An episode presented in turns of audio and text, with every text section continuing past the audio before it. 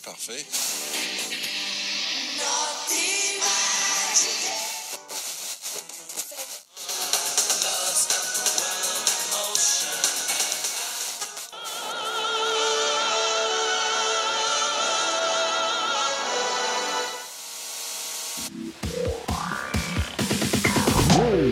We're into the last 16 today. Two of the places have been taken by teams who are hugely unfancied or were hugely unfancied at the beginning of the tournament. Cameroon finished top of their group, but they're still probably underdogs as they come into a game against Colombia, who qualified as one of the best third place sides, while Costa Rica have defied all odds, finishing second, beating Scotland and Sweden in the process, and they now come up against Czechoslovakia, who uh, only finished behind Italy. I hope you're all rested up after that rest day yesterday. We've given a, a bit of a break. Um, if you've missed any of the previous podcasts, there's some great backstory in each of those, so please do go back and give them a listen.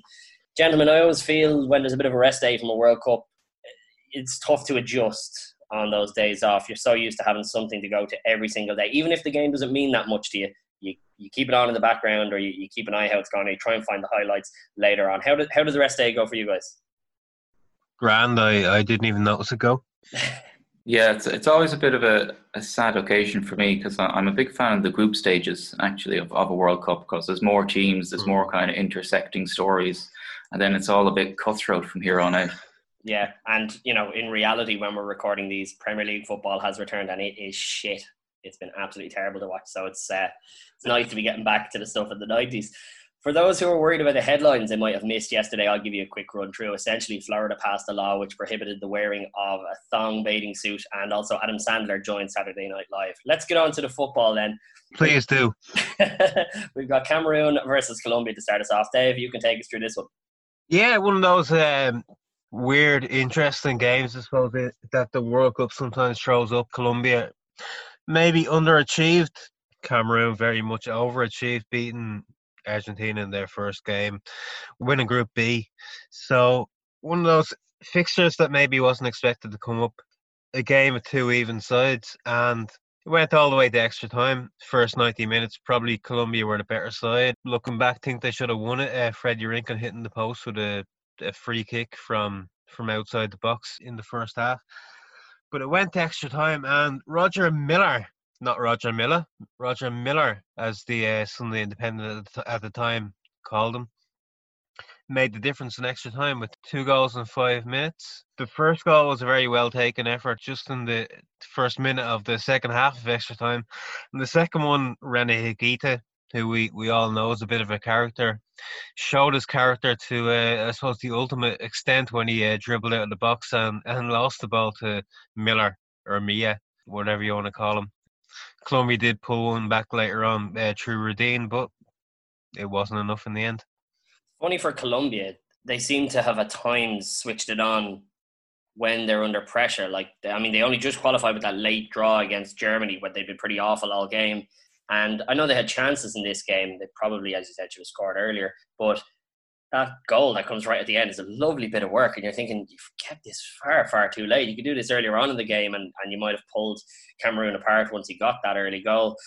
The funny thing about Mia coming on, he comes on in the second half, and I was thinking to myself at that point, uh, he'll be fresh going into extra time. And then you remember he's 37. And I, I had joked with you guys earlier in the tournament. I think he came on in one of the group games at about 30 minutes in, and you're thinking, that's probably too long to be leaving a 37 year old in there. But even still, for that first goal, he does the same thing as, as he did in the group stage. He has that skip in his step. He's able to just move by defenders, even though he has been on the field for 70 minutes, which is probably still a lot for, for a player of 37 who, again, you always feel like he might have lost the yard of pace. He's not 77, he's 37. Yeah, but still, compared to the rest of them out there, you, you just, you do always forget that, you know? There's another mm. thing, actually, I, I noticed uh, Francois Omam-Biyik was talking to, to Raf Diallo for RTÉ recently enough, just on the memory of the Argentina game, but he mentions a couple of different things about the tournament as it's going along, and he claims that that celebration, I'm not sure if this is true because I, I wouldn't have seen it at the time, but that celebration was sort of just made up at the World Cup, the little wiggle in the corner, because he never did it for, for club sides um, in France or anything like that. So I think he said that himself as well. Did he? Yeah, I wasn't sure. If, I wasn't sure if he had actually um, ever ever used an old Robbie Keane. And oh, I'll just bring it out on the special occasions. Like too many special occasions there, Robbie. Cameroon, I think, were the story of Italia '90. But I think people forget that how good that that Colombia team was, like the Valderrama, Gita, Rincon. They they were a classy, classy side, and the fact that um, maybe they didn't fire at all during the tournament is kind of surprising, considering that they they're probably one of the one of the better teams at the tournament.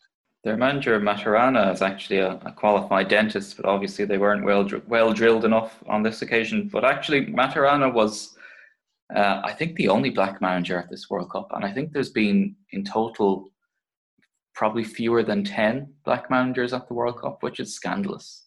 Hmm. I think there was one at the last World Cup. And possibly the Senegal crazy. manager was at Cisse. Yeah, it's, it's ridiculous. Let's move on to the other game today, then Czechoslovakia versus Costa Rica. Uh, Turlough, you're going to take us through this game. Yeah, both teams really impressive to date, um, probably exceeding expectations. Uh, the Costa Rican team, it's particularly impressive that they that they've um, they've come through with such flying colours because a lot of the players are are home based part timers, and the manager Bora Milutinovic had pretty much cleared out the old guard and replaced them with younger, more malleable players who he, you know he could fit into his system.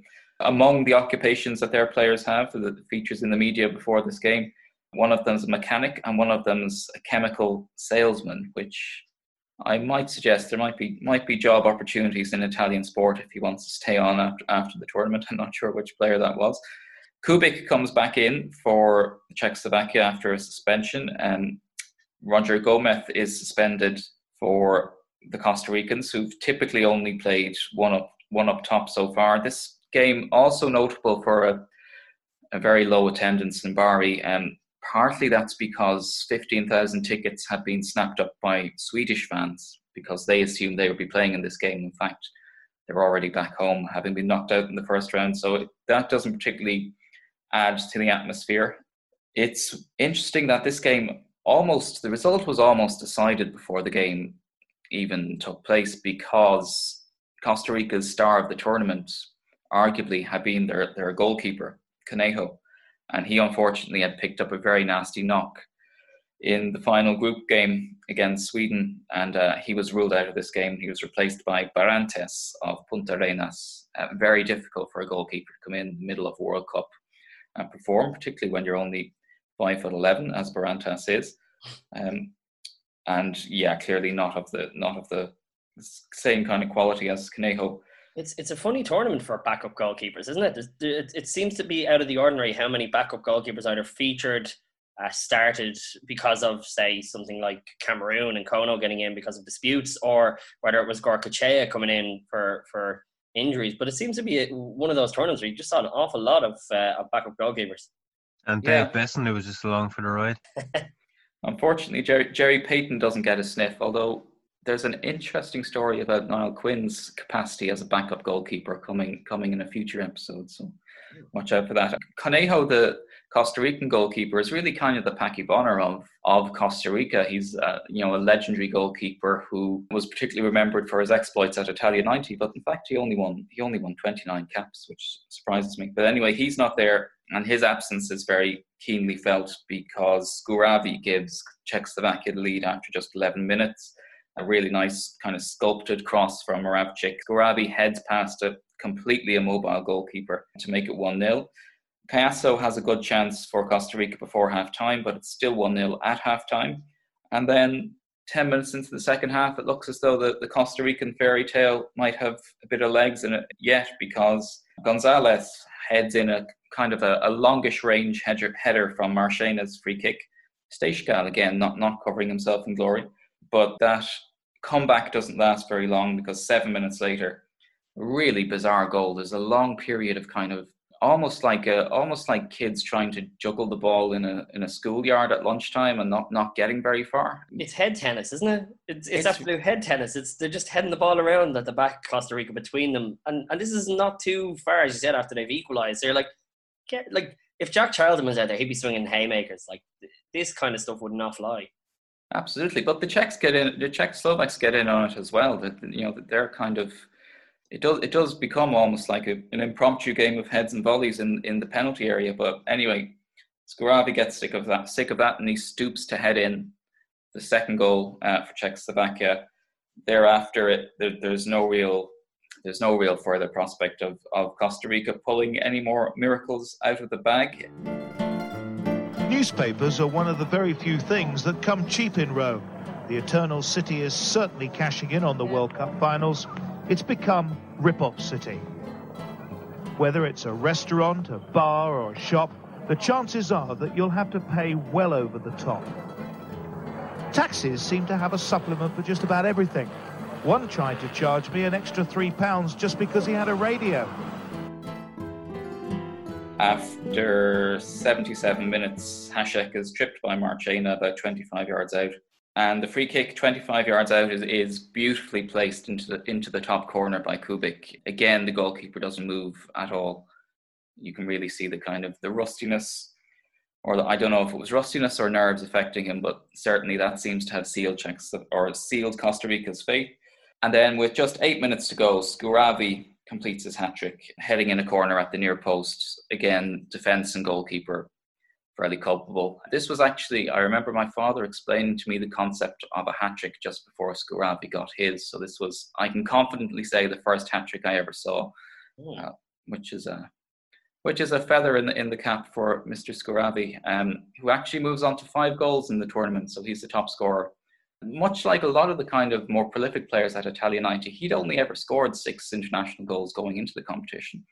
So he's almost doubled his tally at the World Cup finals themselves. But he's certainly on the radar of a lot of major European clubs. And it looks as though he'll be staying in Italy with Genoa uh, once the tournament is over. So that's it. 4 1 to Czechoslovakia. A well merited win, although was still 1 all past the hour mark. Costa Rica heading home after what will become as a kind of legendary and iconic period in their in their country's history. Although Barrantes, the standing goalkeeper, gets several death threats and uh, has to be kind of sneaked back into the country, which is a little bit harsh. It's kind of a bit of a sour note to end the fairy tale on.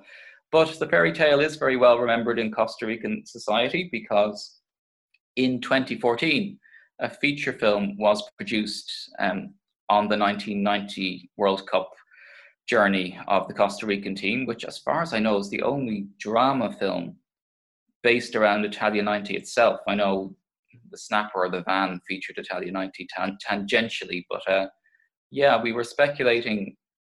I think it's, it's probably well past time for an Irish equivalent, and uh, we are just wondering who might who might fill the key roles in a, a, a drama film based on Ireland's Italia 90. As as you said, it's it's tough thinking of these roles because it's never really done. I would say in any sort of English filmmaking, you know, I mean, as you said, tangentially, there's loads of films that sort of play off that Ireland are in the qualifiers or something, or Ireland are in the tournament and people are going to see them and you make a movie around that. But it's it's tough to think directly of how many. I mean, Mike Bassett is probably one in England that that would lean towards that kind of thing. But yeah, I'm not sure about you guys. The, the ones I know for sure who I'd cast would be Aidan Gillen as Ray Houghton, tonally they're not quite there, but look, he's a short man. He'll he'll he's got that kind of figure. He I'm, I'm trusting him to do to do a role with it. He'll just have to um, raise well enough spoken as well, and Aidan Gillen loves a bit of poetry, so I can I can see it working out relatively well. I'm giving Colin Farrell Ronnie Whelan. I think he can. If you think of his intermission days, he can really hit that um a very common uh, style of speaking. I think it works well. I've got a bit lazy as I've gone on. I've casted both Gleesons uh, Brendan and uh, and Domhnall. Brendan's going to be Cascarino. I, I just feel in terms of shape, they probably match up quite nicely. I gave Domhnall Staunton just because of that. Yeah, yeah. It'll, it'll, he can fill in there. I've had trouble as we've gone along fitting a few I more. think you've been in trouble before this. Yeah, I've, I've given. Here's a Jubies one you won't like. I've given Packie Bonner to Pierce Brosnan. Yeah, I can see it. Yeah, okay, fair yeah, enough. yeah. I thought I'd get a bit more pushback on that one. Danny Dyer, Andy Townsend. That, that, I, that was my idea as well. I think that's that's stellar casting. The very You're right la- up for it. the very last one I have for you is um, I thought of Mick Byrne, and I thought, do you remember Mean Machine with Vinnie Jones? hmm it David Kelly who's in that? He's the little old Irish guy. I think he's Doc or something like that. Yeah, he's no longer with us. Yeah, and he's the only he's the only good part of that film. He's the only good actor in that film. He genuinely is a heartfelt bomb. And I thought, you know, what, David Kelly do a good Mick Byrne now. That's that's I, about I all. think we all know that this film would be cast exclusively of love hate actors. Yeah, I'm, we're trying to fi- figure out where we'd fit Tom Vaughan Lawlor. Yeah, there's not an obvious role for him, really. No. Um, I think if we're casting the net a bit wider, James Cromwell will be a great Jack Charlton, although he is 80 and only five years younger than Jack Charlton. And I think for Maurice Setters, da- Danny DeVito would do a job. Sure. I was, I mean, Tom Vaughan Lawlor. We could give Tom Vaughan Lawlor Dunphy actually, because I was trying to think who could we fit him in the team, and I was going to say Chris Morris, but I think Robert Sheehan would probably do a reasonable Chris Morris actually. He's kind of got the similar hair. Bad at football. Yeah, but but I, I also I think there's an element of I think we should let Dunphy play himself. I think Dunphy's you know do a big time role, and, and what better role than than for Eamo to play himself on this one. When you were saying first ever hat trick, I always remember the first one, uh, the the old Silver Fox, uh, Fabrizio Ravanelli. Was it three three or three? I can't remember. I know Middlesbrough scored three goals against Liverpool, and uh, it's ninety six or something like that. And he he, I think I can't. It might have been a perfect hat trick. Might have been a header, left foot, right foot. But I always remember that one, thinking he was brilliant. And yeah, he, he wasn't uh, at that stage career all that good. Right. Well, that's it for for today's game. So we got uh, a little bit of of the uh, Irish squad that we can check into. Turlough. Uh, we do. Um, I know, I know. Again, again, we kind of have saturated this, but it, it's hard to explain just how just how dominant the Charlton Dunphy um, beef was in the media. It, it, was again, I suppose, similar to Saipan. It was something that kind of divided everyone, although by no means equally. It was it was overwhelmingly in favour of Charlton, but everyone was everyone was talking about it. We may skip over that for now because rest assured it will keep rumbling. But Jack Charlton has been forced to deny that he's going to leave the Ireland job after the World Cup.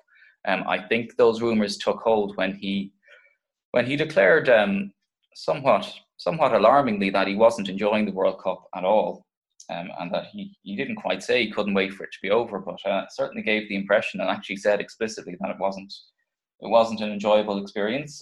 Jack says he hasn't even seen Romania on TV but uh, he's going to have a look at a couple of tapes. He said when Romania were playing, there was always a, a, more interesting game going on. He's actually a great man at those just kind of really subtly snide mind games without being kind of overtly insulting. He really had a talent for cutting teams and probably more notably players on his own squad down to size with just kind of a half phrase. That's what's dominating the Irish camp. And meanwhile, Dick Spring has pressured or is, is calling on Charles Haughey to make Monday a bank holiday. Um, so everyone can take the day off to watch uh, watch the Romania game. Uh, Haughey describes that idea as zany.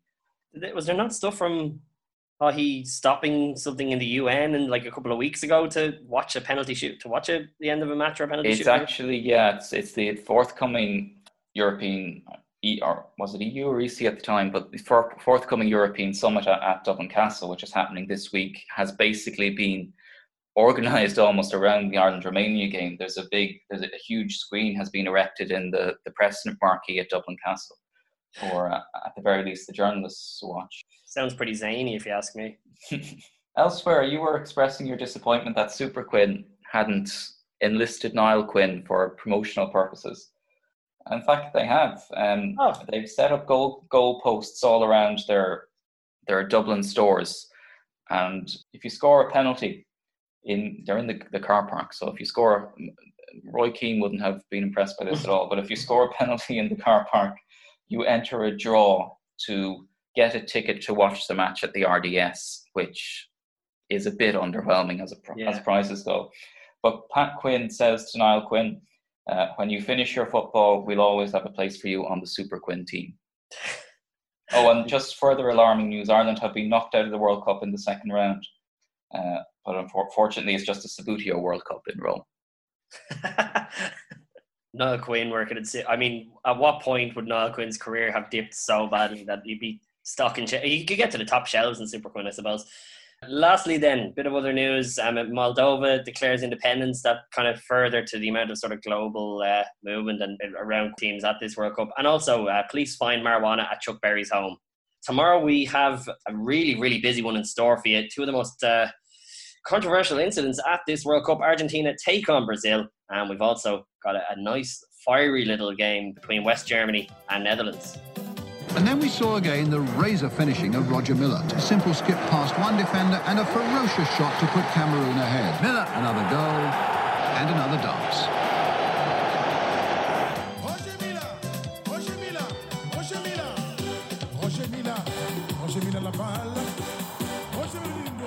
Thirty-eight-year-old's brain, the twenty-five-year-old's legs.